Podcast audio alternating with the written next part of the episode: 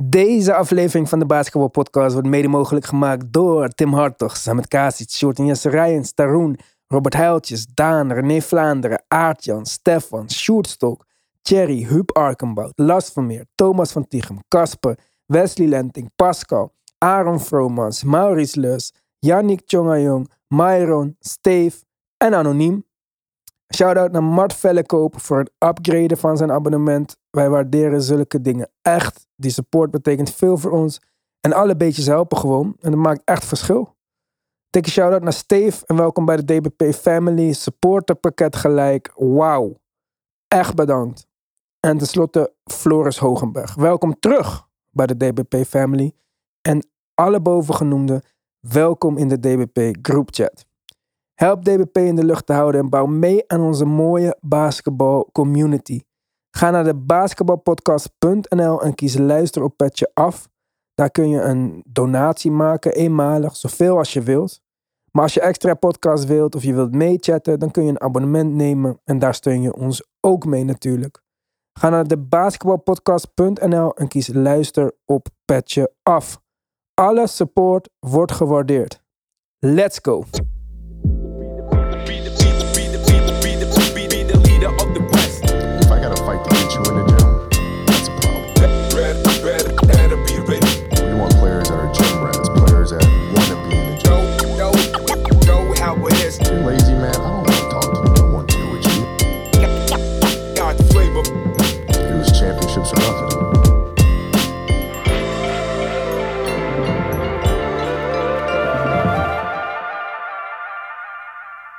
Geen LeBron, geen AD, geen Lillard, geen Kawhi, geen Paul George. En nu ook geen DeRozan, geen Trey, geen Jokic, geen KD en geen Kyrie in de tweede ronde van de playoffs. Dat is voor het eerst in 17 jaar dat we geen LeBron of KD zien in de tweede ronde. De Brooklyn Nets zijn op weg naar Cancun. De bookmakers zaten ernaast, de fans, wij, jullie. Ze werden gewoon geswiept alsof ze er niet toe deden. Door een jonger, hongeriger team. Een team waar de Nets zelf overigens een grote impact op hebben gehad. Want vergeet niet dat de Nets ooit een trade maakten voor Gerald Wallace, KG, Paul Pierce en Jason Terry. En dat ze daarvoor assets opgaven die uiteindelijk Damian Lillard, Colin Sexton, maar dus ook Jalen Brown en Jason Tatum werden. De Nets hebben nu één playoff-serie gewonnen in drie jaar. Net zoveel als Raymond Felton bij de Knicks. Kyrie Superhandles Irving heeft dit jaar 85 punten gescoord in de playoffs. Julius mislukkeling Randle vorig jaar 90. En we vroegen ons eerder af of James Harden wel die max extension waard is. Maar Kyrie is ook eligible voor een 5 jaar 248 miljoen extension deze zomer. Kortom, er moet een hoop beslist worden in Brooklyn. Maar na deze podcast zijn wij voorlopig klaar met hen. En ook al stonden ze 3-0 achter, jongens. Komt dat voor mij nog steeds als een verrassing. Voor iedereen, denk ik. Toch? Ja, dit, van tevoren had je dit niet kunnen bedenken. Nee. Ze waren gewoon in de play-in en nog steeds had Las Vegas uh, als kanshebbers voor de titel. Ja. ja, dat vond ik ook altijd wel een beetje extreem voor de titel. Ik zag ze ook niet uh, 4-0 er voorbij uh, cruisen. Maar dit, dit, nee, dit zag ik niet aankomen. Nee, en dan vraag ik me af, waar is dat gekomen dat wij niet hebben gezien wat er allemaal fout kon gaan? Want wij dachten, zolang Kyrie en KD maar spelen, maken ze wel een kans. Nou, niet echt dus. Nee, verblind, net als de bookmakers in, in Vegas door de, de supersterren die de Nets hebben. En uh, eigenlijk uh, het sterdom dat daarmee gepaard gaat. Maar uh, ja, dat is door het teambal van de Celtics en de beste defense in de NBA onschadelijk gemaakt. Op een manier, ja, en dat hadden volgens mij, had volgens mij niemand verwacht. Daar ging het inderdaad meer om. Kijk, we, de, de Nets hadden de vele, in ieder geval voorbij de eerste ronde verwacht. Je kon erover debatteren hoe ver ze zouden komen. Um, en als ze dan verliezen, is het nog tot daar aan toe. Met 4-0. Dat gaat natuurlijk iedere verwachting te boven. Dus dat, wat hier gebeurd is, kon door niemand voorspeld zijn.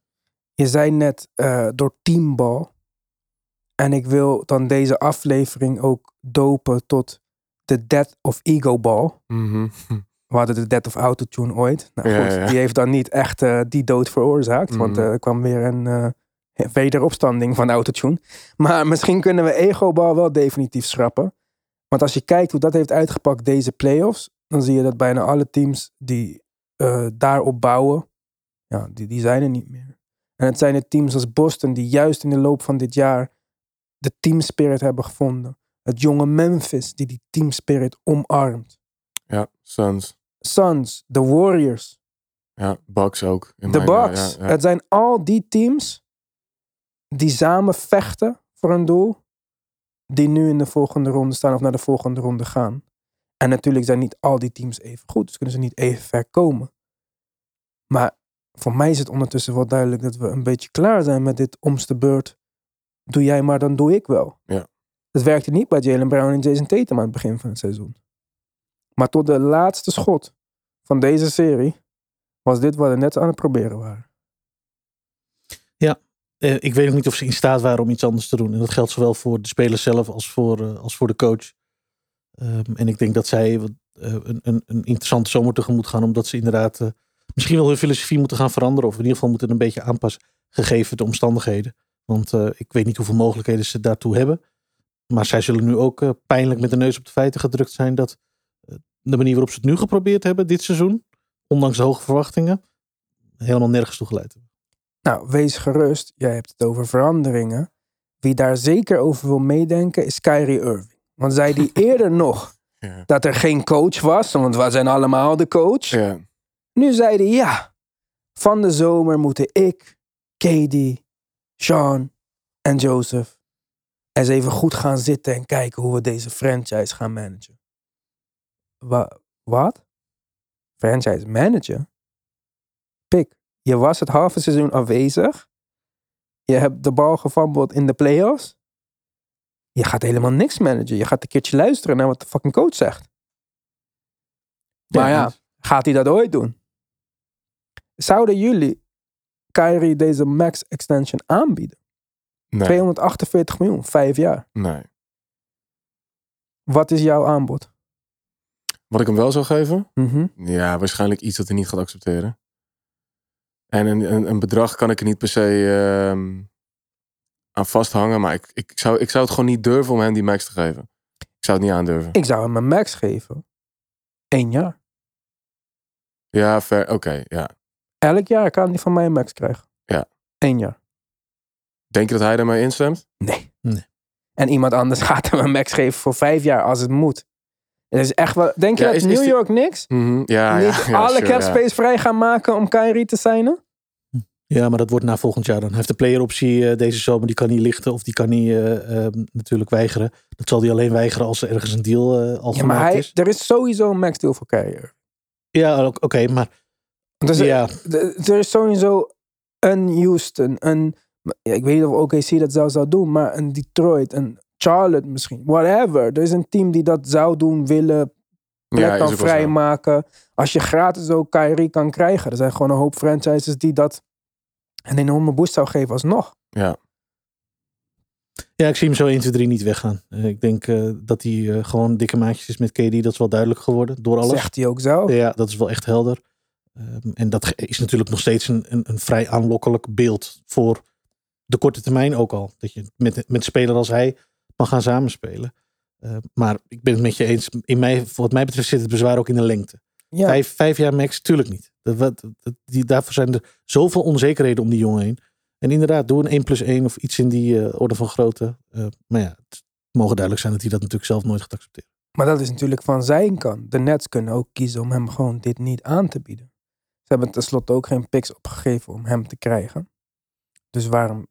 Ja, je bent niet genoodzaakt om nu iets te recoupen van ja. je investering. Maar zullen ze niet bang zijn dat ze ook KD daar ergens mee raken? KD heeft een vast contract. Ja. Vast contract zeg ik alsof hij een normale baan heeft. Ja. KD Ja, ja. heeft er nog een contract, hij heeft net extended. Kijk, aan de andere kant eh, kan het front office ook zichzelf ompraten en zeggen... We hebben Joe Harris en Ben Simmons niet in actie gezien. Dat zijn twee starters, beoogde starters van ons team. Mhm. Wat wordt het volgend jaar?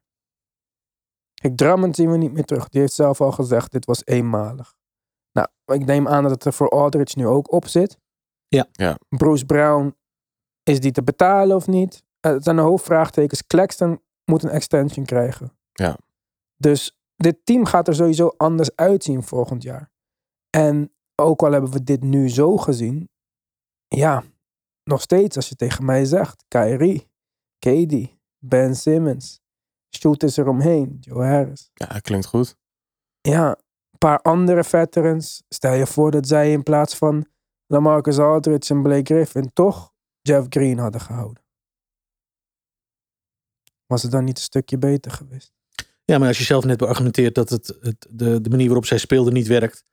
eh, waarin twee, eh, twee absolute leiders op het veld, eh, laten we zeggen, soms om's de beurt, maar in ieder geval heel erg zelf bezig zijn om, om de aanval in te richten.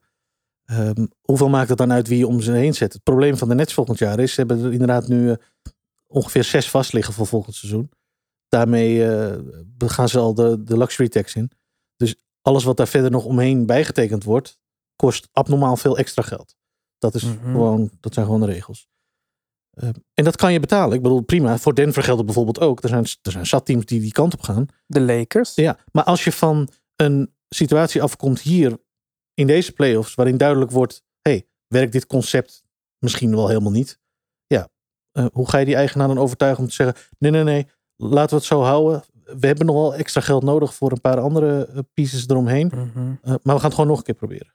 En dan zeg je dus, jullie hebben het nog niet in vol effect gezien. Ben Simmons zou terugkeren. Heeft gezegd dat zijn mentale problemen voor zijn rugklachten zorgen of triggeren. Kan. Mhm.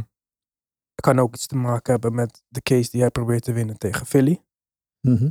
Waar hij graag 20 miljoen euro terug zou willen in ingehouden salarissen. Is dat ook een speler waar je op wil bouwen voor de toekomst? Huh? De ooit nummer 1 pick, rookie of the year. Twee keer all defensive team, drie keer all-star. Ja, kijk, voor, voor dit hele geval met zijn rug. eh, waren er ooit problemen met Ben Simmons? Eerste jaar heeft hij uitgezeten wegens blessure. Ja, dat is waar. maar hij is zelfs Ja. gedraft met Welke, wat voor blessure was dat? Was niet zijn rug, toch? Nee, niet zo rug. Nee, oké. Maar als jij zo die line-up opnoemt, en eh, ja, dat is gewoon nog steeds een gevaarlijke line-up. we- moeten we dan niet gewoon over die coach praten? Ja, maar moeten we niet praten over het feit dat deze line-up misschien uncoachable is? Kijk, nog steeds vind ik dat Steve Nash op momenten had moeten ingrijpen, een time-out nemen en zeggen: jongens, we gaan een andere play doen dan de volgende schot van KD. KD werd constant gedoubleteamd. Hè? Kijk, nu praten we alleen over wat de Nets fout hebben gedaan. Maar de Celtics hebben een hoop goed gedaan. De Mhm. Celtics zijn gewoon een moeilijk team om te verslaan. En ik heb niet vaak mij super positief uitgelaten over Jason Tatum. Maar dan voor elke Boston fan wil ik nu zeggen, dit is een, eh, een stud. Ja. Defensively en offensively. Ja. Want hij scoort op zijn beurt wel gewoon 30 punten gemiddeld tegen de Nets. En hij speelde gewoon lockdown die op de run. Ja. En dan heb je ook gewoon even een 6'10 wing defender. Die een van de grootste superstar scorers aller tijden. In ieder geval kon afstoppen. Ja. Of afstoppen die het hem moeilijk kon maken. Boston trapte. Boston gaf hulp met Horford.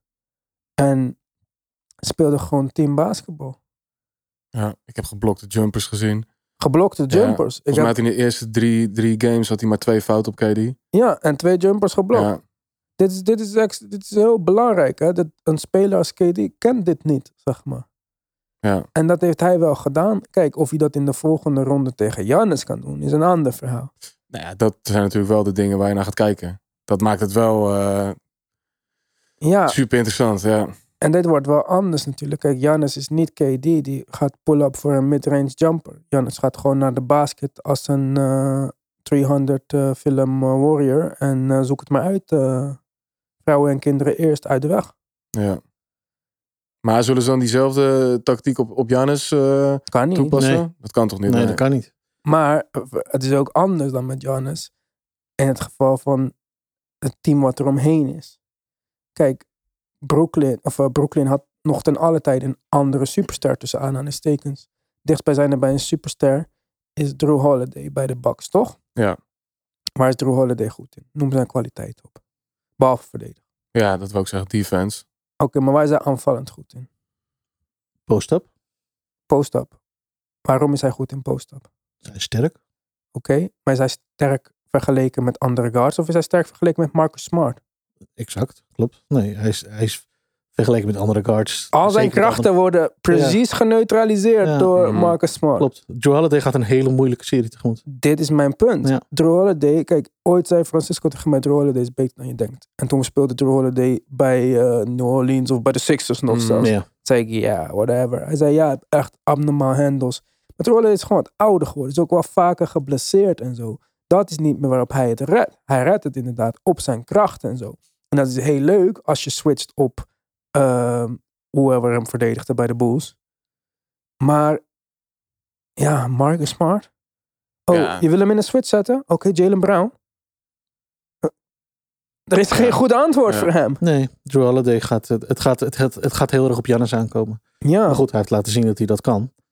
Dat, eh, laten, we dat, eh, laten we dat vooral niet vergeten. Maar ik ben het met je eens. Dit wordt... En daarom is de afwezigheid van Middleton zo, zo belangrijk. Ja.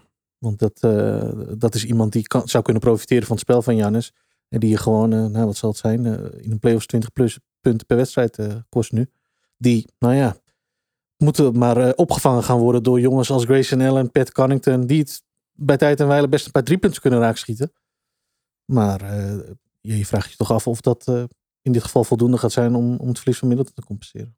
Ja, ik vraag me ook of daar gaan we wel eh, zondag nog uitgebreid over praten, want die wedstrijd vindt dan plaats.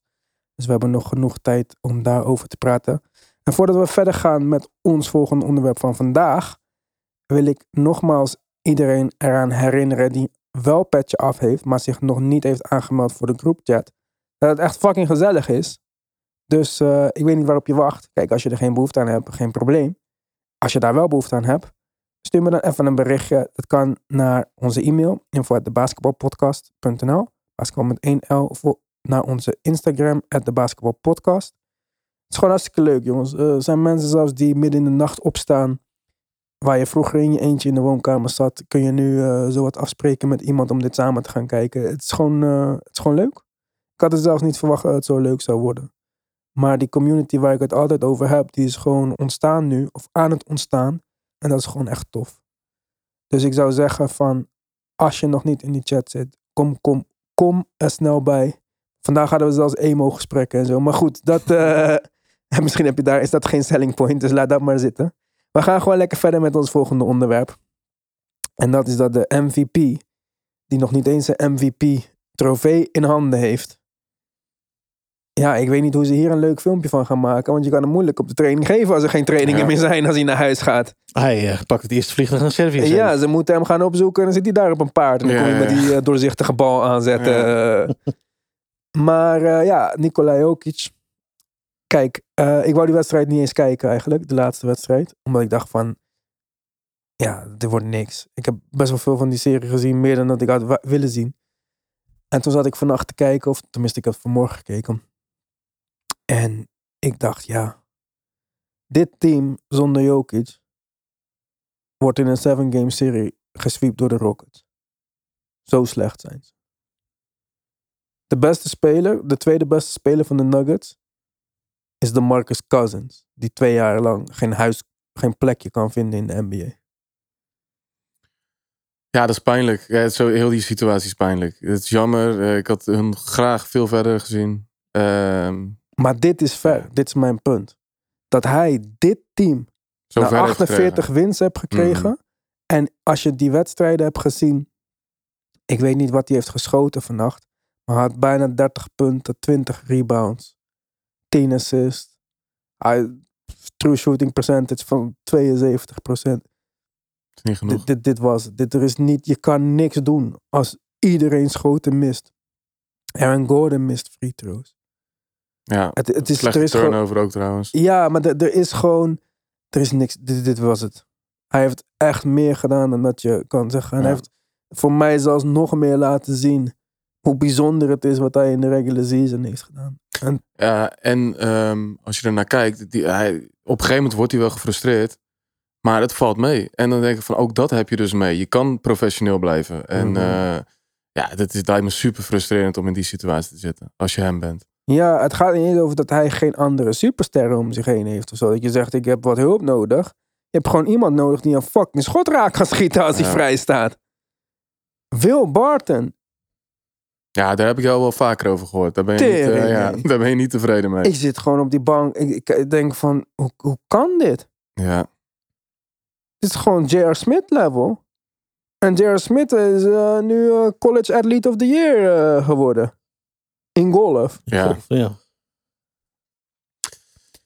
Ja, het Ja. blijft een bijzonder fenomeen. Die man heeft letterlijk een ploeg met eh, op zijn hoogst goede backups eh, naar de eerste ronde. Een competitive eerste ronde series Goede tegen. backups vind ik zelf een overstatement. Oh ja, maar eh, laat, laat, laten we uitgaan dat dat zou kunnen. In het meest positieve scenario, dan is het ongelooflijk knap wat hij gedaan heeft. En wat, waar ik me over blijf verbazen is dat, ehm, dat hij zo'n atypische ster is. Zo'n apart fenomeen. Niet alleen als persoon, maar ook als basketballer. Mhm. En ondanks dat je eh, in sommige gevallen her en der kritiek hoort. Als je naar hem kijkt. Ik zou zeggen, ga wedstrijden kijken. Geen highlights. Ga wedstrijden kijken van, Mhm. van Jokic. Er is geen manier om hem af te stoppen. Draymond Green, een van de betere verdedigers in de NBA al jaren. Iemand die, verdedigen, ja, iemand die verdedigen hoog in het vaandel heeft. Is vol lof over die man. Omdat hij zegt, dit soort spelers, waar ik eigenlijk ook geen antwoord op heb. Laten we wel wezen. Maken mij beter. Ja. En dat is wat mij betreft het ultieme compliment dat je hem kan geven. Niet alleen dit seizoen, maar na vorig jaar waarin hij het ook al deed. ja. En waarin je misschien dacht, nou, laten we eens kijken hoe zo'n na zijn eerste MVP, hoe hij zich dan eh, gaat houden dit seizoen. Misschien nog wel beter. Misschien Ja, nog hij wel was beter. nog beter dit jaar. En dat is uniek. Echt uniek. En we gaan dit hopelijk over een aantal jaren verder pas echt, echt waarderen. Ja, je zei het al, Draymond Green was vol lof over hem. Hij was vol lof over Draymond Green. Hij zei ook van, ik ben niet eens een goede aanvallende speler, maar hij is zo'n goede verdediger. We treden basket met stop. En eh, de commentator zei ook dat Jeff Green eh Jokic zijn beste vriend was tijdens dit seizoen. Van Jokic. Ja, in Mm. het team. Oké. En dat Jeff Green op een gegeven moment zei van... "Ah, meen je nou echt wat je zegt? Dat die awards jou niets doen? Hij zei, no brother, all I care about is winning. Boeit hem echt oprecht niks. Het enige wat hij wou is winnen.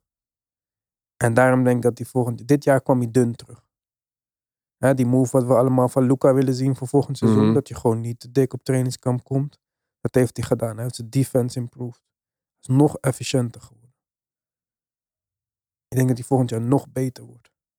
Ik vraag me alleen af of Jamal Murray en Michael Porter Jr. zijn wat hij nodig heeft.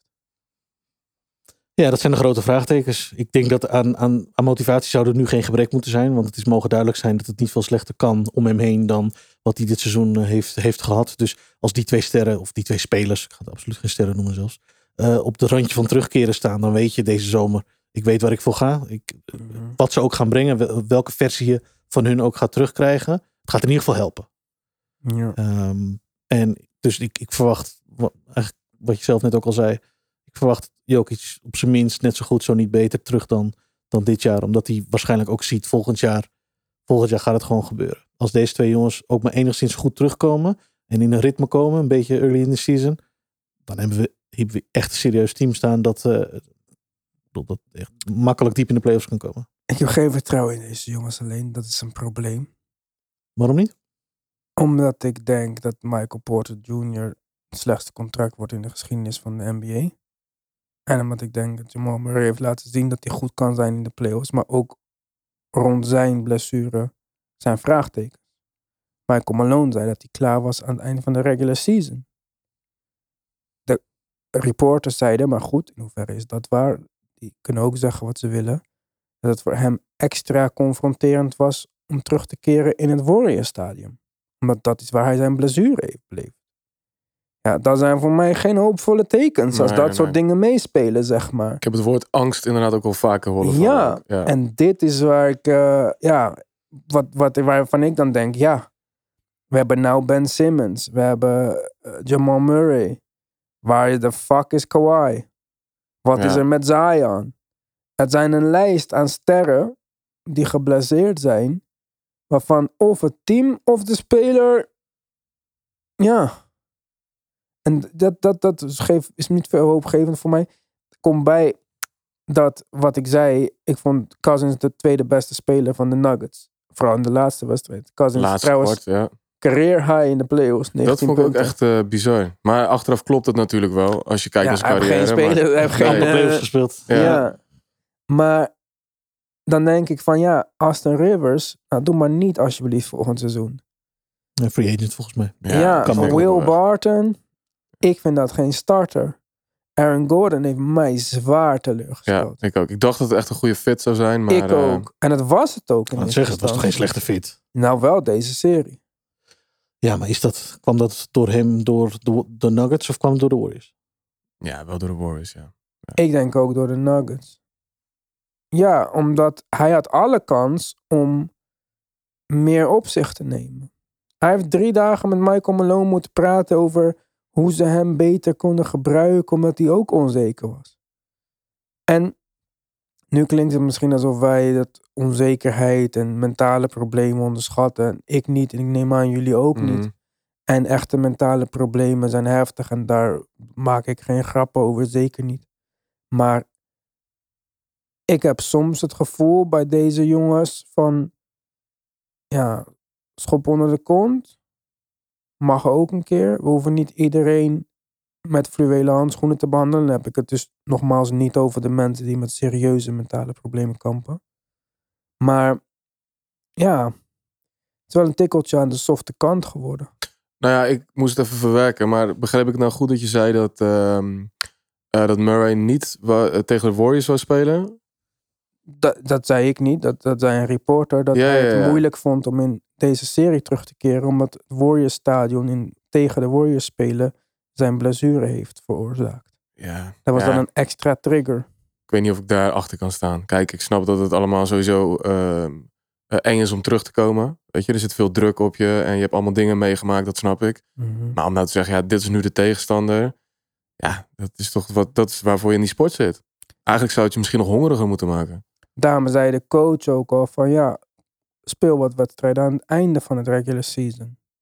Maar ook die situatie was constant onduidelijk. Wie is er verder in zijn rehab? Ja, er stond wel druk op hoor. Ja. Of Jamal Murray. Kijk, ze zijn allebei, of tenminste Jamal Murray is langer uit dan dat er staat voor deze blessure. En bij andere spelers zien we dat keer op keer de terugkomsttijd wordt weggeblazen, zeg maar. Want ja, moderne eh, medische wetenschap ja, staat, is niet in vergelijking met wat het was tien jaar geleden zelfs. Maar, maar goed, is de Nuggets kant natuurlijk. We hebben aan de andere kant de Warriors. Ja. Ik heb ze vorige aflevering op de cover gezet. Net die avond verloren ze natuurlijk. Want Mhm. hè, waarom zou je een klein beetje meewerken met eh, mij? Maar ja, de PTSD, de starting line-up, die wij, eh, waar we de W van Andrew Wiggins weghouden voor het gemak. Nou ja, Die, je, eh, je zegt ik heb ze op de cover gezet, maar ik heb geluisterd en volgens mij hebben jullie wel meer dan dat gedaan. Want jullie hebben ze gelijk naar de, naar de finals plek eh, toegesleept. Mhm. Ja, en nu startte deze PTSD-line-up dus. Want het was, Francisco zei, Poel gaat naar de bank. Ik dacht, nou, hou Step nog maar even op de bank. Speelden gewoon allebei. Looney ging naar de bank. Ja. Dus zo kregen wij deze PTSD starting line-up. En ehm, het werkt oké. Aanvallend gezien.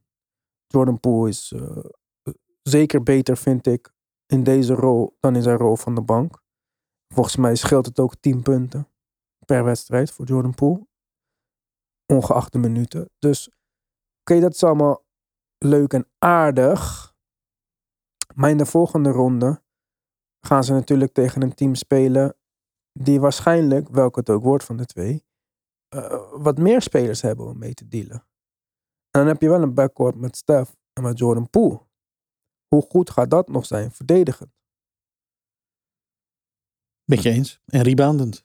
En dat Ja. waren volgens mij problemen. Nul die- rebounds voor Draymond in de, tot en met derde kwart of Ja, zo. het kwam nu al aan het licht tegen een speler als, als Jokic natuurlijk.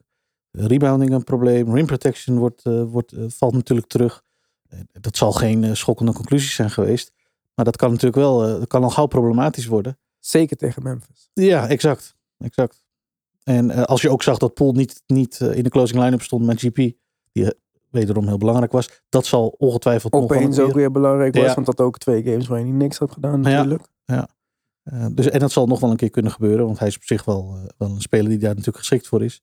Ja, dan denk ik wel, ja, ik weet niet hoe tevreden zij, als je even kijkt naar deze wedstrijd, hoe, ze tevreden, hoe tevreden ze over, ze over deze line-up zullen zijn. Inderdaad, met het oog op, op laten we even uitgaan van Memphis, voor het gemak van het Mhm. verhaal.